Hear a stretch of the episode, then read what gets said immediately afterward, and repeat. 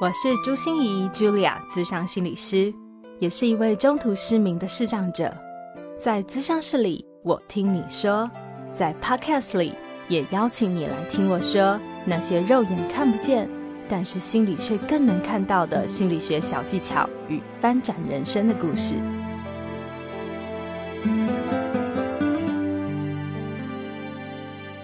Hello，Hello，亲爱的朋友，你一切好吗？我是朱心怡，茱莉亚，智商心理师，欢迎收听朱心怡说心里话。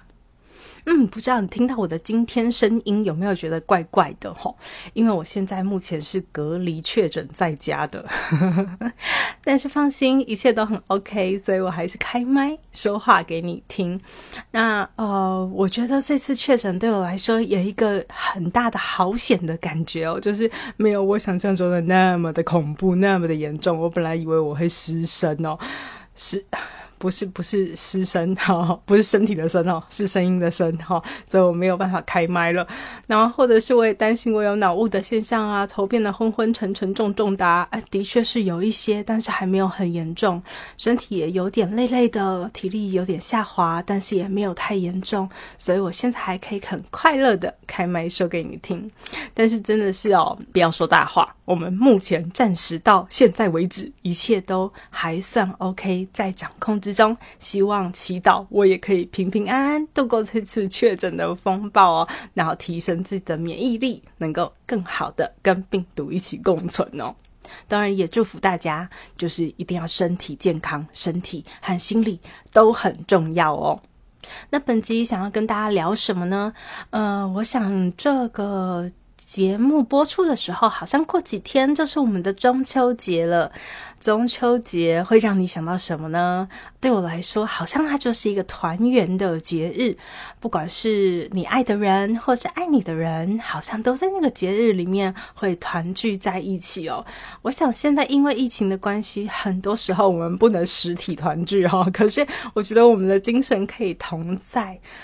但是我觉得好多时候你会觉得有些人并不是不可爱啊，有些人并不是听不懂别人在说人话，有些人并不是刻意要跟你发生冲突啊。可是你就会觉得有些人让你难以靠近，不想跟他多说，或是不想跟他有更多的互动。不知道你会不会有这样的感觉？也或许你自己会不会无意识的就变成了这样的人呢？所以本集想要来跟大家一起聊聊怎么好好说话。说话对我来说有分成几个层次哦，因为我的工作其实就是在说话嘛。那我跟我的个案说很多的话，跟我的学生，跟我课程里面的学员会说很多的话。那我也会听到别人是怎么跟别人说话的。那甚至很多的关系，比如说伴侣啊，或者亲子，他们会在我的卧谈室直接说话沟通给我看。所以我觉得我有一些有关于说话的心得，想要跟各位分享。让我们等一下就继续听下去喽。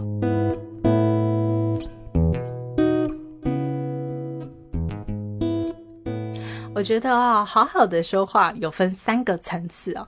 第一个层次就叫 no no no，嗯，也就是他会说不是不是不是不对不对不对，没有没有没有，你看错了不是这样。嗯，那我觉得有些时候我们要表达不同的意见，你会用 no 做开场白，我想那是可以理解的，因为就可能事情不是这样，你为了要澄清误会，你可能要说明情况。但是我发现很多人说话的时候，其实是无意识的使用 “no” 这个词，诶，就是嗯，有些人习惯性很奇怪，一开始就会说 “no”，嗯，我不明白为什么会这样呢？但是我后来我的个案就教会了我这件事，因为他就是这样的一个状况哦。还进入我的物谈室的时候，想要跟我讨论。他其实觉得他现在生涯很无聊、很无趣，所以他想要创业。可是他发现呢，他想要创业做一些新的体验、新的工作的时候，他无法领导他的团队伙伴跟他同心协力一起去创业，所以他觉得很怪、很卡。可是他觉得自己很有才华，自己很有能力，自己的创意知识也都非常好啊，为什么会发生这样子的问题呢？哦，那当我的个案们跟我说到这些事的时候呢，我们一开始没有就深入某一个观点哦，因为我们还不知道怪，我们还不知道卡在哪里，我们就会常常做一个逛大街式的搜索，而不是地毯式的搜索啊，没有很仔细，先去大概的了解一下，谈一谈家庭的状况啊，他的感情经验呐，他的生涯发展呐，求学的过程呐，人际互动等等等的。嗯，我就在发现哦，在跟他谈话的时候，常常会有一种哎，一直被说 no 的感觉。比如说，我会说哦，所以听起来，其实现在的工作让你觉得蛮枯燥、蛮乏味的。你其实很想要脱离，很想要跳脱舒适圈，对吗？他就说不是，我跟你讲哦，就是啊，我现在的工作哦实在是有一种食之无味、弃之可惜的感觉，都没有任何创意。诶。我心里就在想，哎，不是就说同一件事吗？或者是我跟他讲说，哎，哦，所以你的感情现在感觉有点平淡哈，就是相处在一起那么久了，感觉是有点左手握右手的感觉哈。他就跟我讲说，不是，就是啊，就是呃，我们两个交往已经八年了啦，其实彼此都已经知道彼此的心里在想什么。你一个举手投足，我大概就已经知道，可是要放弃，好像又觉得有点困难。我心里又在想，不是就说同一件事吗？那不是在哪里呢？我想，如果是对我的朋友的话，我可能就会直接跟他说：“啊，不都是一样？为什么你说 no no no，你又说不是？到底哪里不是了？”对，可是。他是我的个案，他好不容易提起勇气来找我，想要来请我跟他一起探索，请他一起来找寻到底那个问题可能卡在哪里。如果我就直接跟他讲说：“哎，你有发现你一直在说 no，这样别人有被指责、有被忽略的感觉哦。”这样啊，我的个案很可能就跟回去了哈，就是因为他不敢再说了嘛，他觉得嗯。好不容易提出来的勇气又被你打消了，所以那时候啊，我就只是很温柔的跟他讲说：“啊，你有发现一件事情吗？就是当我在摘述你的话的时候，我觉得我说的话好像和你的答案差不多，可是你会习惯性的跟我说一句 ‘no no no’，好像我不是说对了。”他很诧异的问我说：“有吗？我有这样吗？” 我就说，嗯，也许是我听错了。那我们一起再来听看看，好不好？你觉察一下自己，我们再来发现看看。结果我们就继续谈下去，谈到有一次他又想跟我说不是的时候，他突然愣住了，然后跟我讲说：“哎，真的耶！我发现这好像是我的习惯呢。是，这好像是一个习惯。”我说。嗯，所以你并没有要否认我，并没有要说我说的不对，或者要指责我没有听你说的话的意思是吗？只是你的一个习惯用语，只是你的一个起手式，就很像是很多人会习惯说他妈的，然后就开始说，可是他其实并不是生气，他只是一个开场白，习惯性用这样，是吗？他就跟我讲，是是是，真的，他有一种被同理的感觉。他说，哎。可是我不晓得我怎么会有这个习惯呢？那一次物谈结束的时候，我就跟他讲说：“嗯，这真的非常值得好好想想，这个人际沟通的习惯到底是什么时候开始展开的呢？这个习惯对你又有什么样的影响呢？”在下一次误谈的时候啊，我觉得真的非常棒。他就开始跟我讲说：“哦，我知道了。其实从我国小的时候，好像就养成了这个习惯。因为那时候我非常非常的瘦弱，就会被人家欺负的感觉。我很怕被人家霸凌，所以呢，我总是用嘴巴哈，嘴巴可以胜过别人嘛，战胜别人，压倒别人。所以当我说 no no no 的时候，那个气势就会很强。我就好像是我是。是有优越感的，我可以主宰一切，我可以决定一切，所以我好像习惯都会先否认一下别人的意见。这是一个多棒的觉察，你知道吗？是觉察了这里以后，我们才有办法让他慢慢看见，现在的他还需要用这些盾牌、这些 no no no 来防卫自己，来预防别人指责他，或是是呃，他要充当一只老虎，让别人感觉到他气势很强吗？他还需要用这种方式跟人建立一个关系吗？等他发现哦自己真的不需要的时候，我们才有办法把这个习惯慢慢的改过来。你也可以觉察一下自己哦，有时候啊，听到某一些话啊，或者是某一些人，呃，他说的话，你就会习惯性的很想去拒绝、否认，告诉他 “no no no”。可以想一想，我们到底发生了什么事哦？不要让你的不自主的习惯就把人推远了。第二种说话的层次哦，叫做 “yes but”，就是是是是，但是。好，大家都会听到那个但是哈，没有人会听到 yes。我不知道你跟我是不是相同年代的。在我这个年代里面，女生哦拒绝男生很习惯用一件事情叫做发好人卡。发好人卡是什么样？就是啊，是是是，你真的人非常好，但是我不适合你。是是是，你这个人真的好善良哦，但是我真的不值得你对我这么好。其实我们在做一件事哦，就叫委婉的拒绝，因为没有人会听到那个 yes 的东西，只会听到那个 but，就是没有人会听到说哦，太好了，你说我人非常好哦，哦，你说我人很善良哦，应该没有人会这样吧？大家都会听到的，就是那个 but，那个 but 其实就是在拒绝，就是在把一个人推远。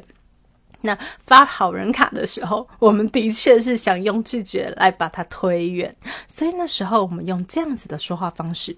可是我发现哦，很多时候我们其实一点都没有想把人推远，我们想跟人产生连结，想跟人一起合作，继续沟通下去。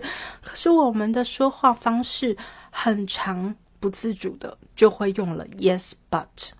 比如说啊，一个爸爸、一个妈妈在跟小孩说话的时候，就会说：“虽然你碗都洗了，但是你地还没拖。”哈，这个小孩就很明显就会感觉到妈妈对他不满意，爸爸对他不高兴，对不对？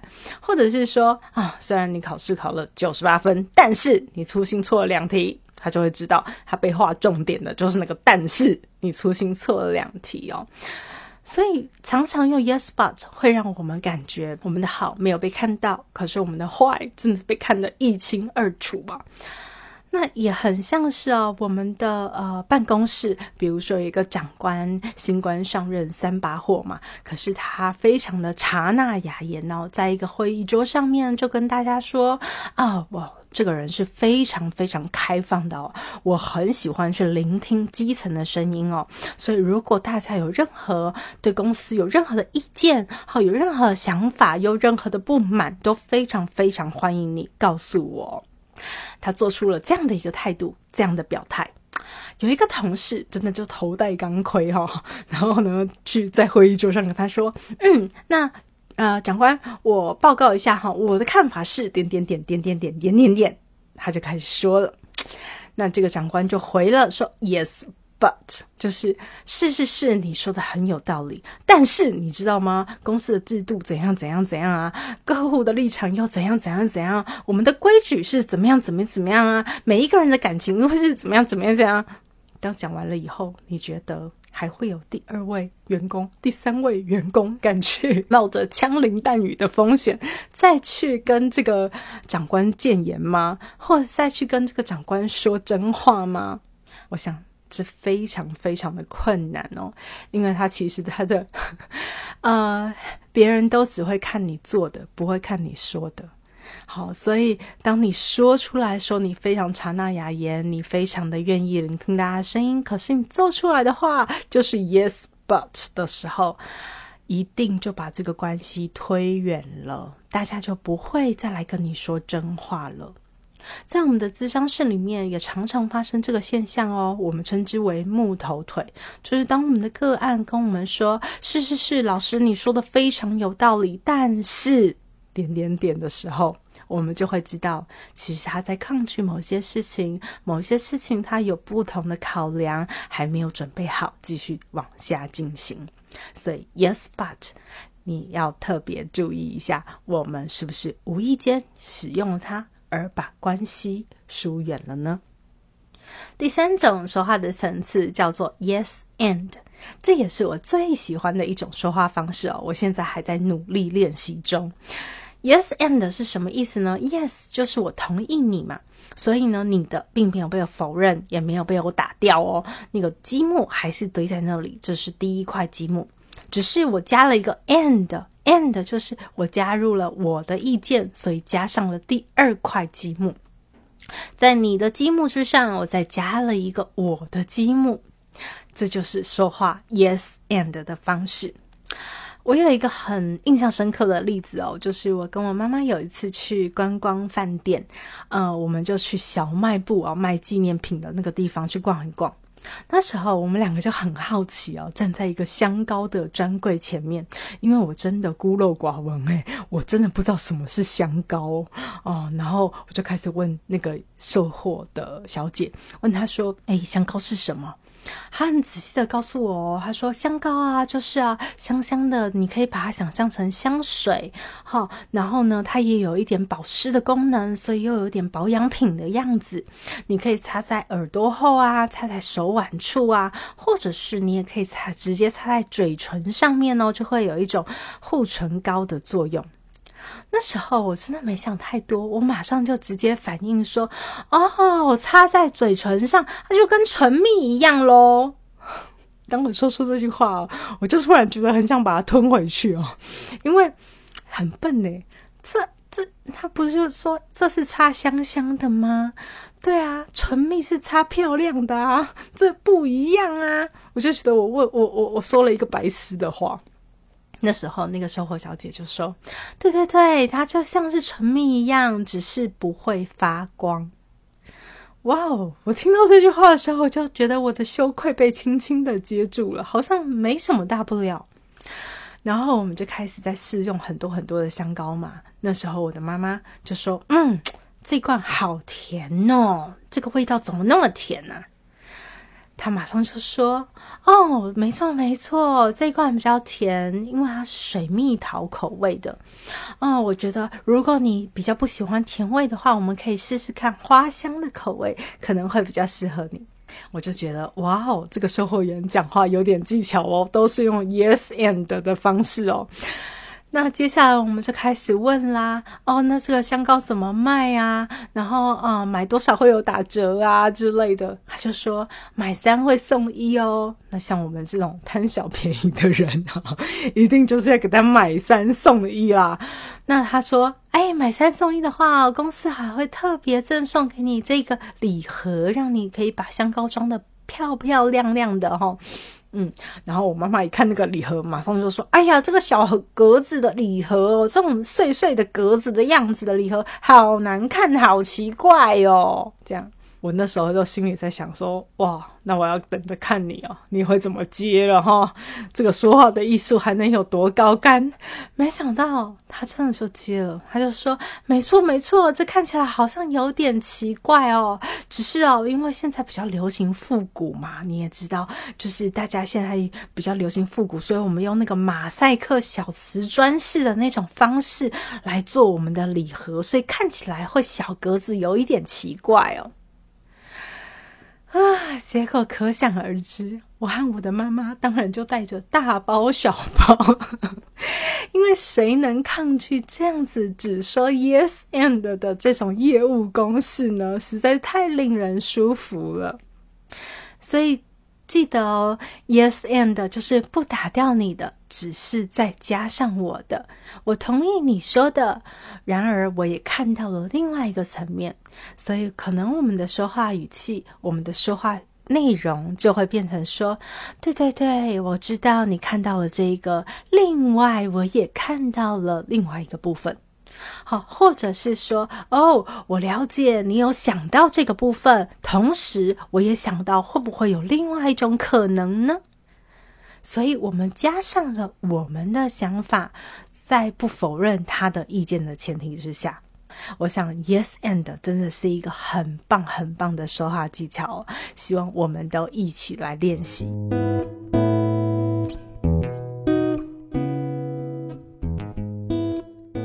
这一集啊，我想我跟大家聊了好多说话的技巧哦，希望都对大家有帮助，能够觉察自己，也可以去练习，去更多的好好表达。因为呃，前几集曾经上我们职人来谈心的张望行老师就跟我们说，我们不要好说话，但是一定要学习好好说话哦。但是其实，在人际的沟通、应对、进退间哦，我觉得说话其实不是最重要的耶，因为说话其实就是一个投球的过程，但是接球才是更重要的。我觉得听才是。一切的关键，一切的根本哦，只有当我们听懂了、听到了、也听对了的时候，才有办法在人际的互动、应对进退之间，踩出一个最适当的舞步哦。所以我在黑暗学院的课程又即将要开跑了。我在七月的时候曾经开过这样的。第一部曲就是剥洋葱的倾听术哦，因为得到了好评不断哦，学员的热烈回响，好多人就告诉我说，才短短的三堂线上课程的时间，而且千元有找的课程哦，然后居然就可以学会这么多好玩又好用的东西，嗯，包括他们可以开始听得懂人家的话里有话啊，弦外之音啊，可以拆解话语背后的隐藏讯息啊，他们更留。留意去倾听，而不是在脑补里面。因为我在课程里面也有教大家怎么样客观倾听，而不是一直限于主观。因为你就会容易把事情变得很复杂。所以真正能够去听懂别人的含义，我们才有办法跟别人有一个更好的互动哦。那即将我们又在九月二十号展开了。九月二十号是星期二，呃，连续三个星期二。的晚上七点到九点，我在黑暗学院开设的这一门课程——剥洋葱的倾听术，又即将要。带来给各位哦，我们这次会有非常多更精彩的案例哦，能够去呈现我们所要教给大家的东西。我想一定是非常值回票价的，我自己都觉得非常享受。那尤其是我觉得对于视障朋友来说，因为嗯，很多视障朋友都会跟我说，我们没有办法察言观色。对，我觉得人际沟通里面真的需要察言观色。那视障朋友，我们无法察言观色怎么办？其实听这件事就特别特别的重要，所以我们特别在黑暗学院这次开设了这样的一堂课，推荐给我们所有的视障朋友。旧与新知都非常欢迎报名，也非常希望你可以帮我转寄呃这个讯息给身边所有的视障朋友，让他们也能得到这样的资讯哦，然后来上这样的课程。我会把课程的所有说明都放在我们的节目资讯栏里面。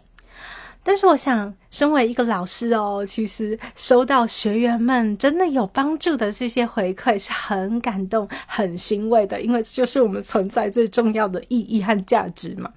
但是我跟大家说，受到老师的老师的回馈，你会觉得更感动。什么意思呢？就是我在六年前也曾经开过倾听这样的一门课程呢，因为那时候我就开始有感觉。哦，很多人都问我说不能察言观色怎么办？所以我就觉得倾听这件事一定要教。可是我那时候教课的时候也一样是在黑暗对话。我们的黑暗对话前总经理也是我们的课程总监呢，Tim。那时候就来旁听我的课程，在听完以后呢，他就跟我讲说：“朱心怡，你知道呃，你上这个课程里面犯了很多的错误。”他就开始跟我讲一条一条一条。你有哪些教学技巧不够好？你有哪些话没有表达清楚？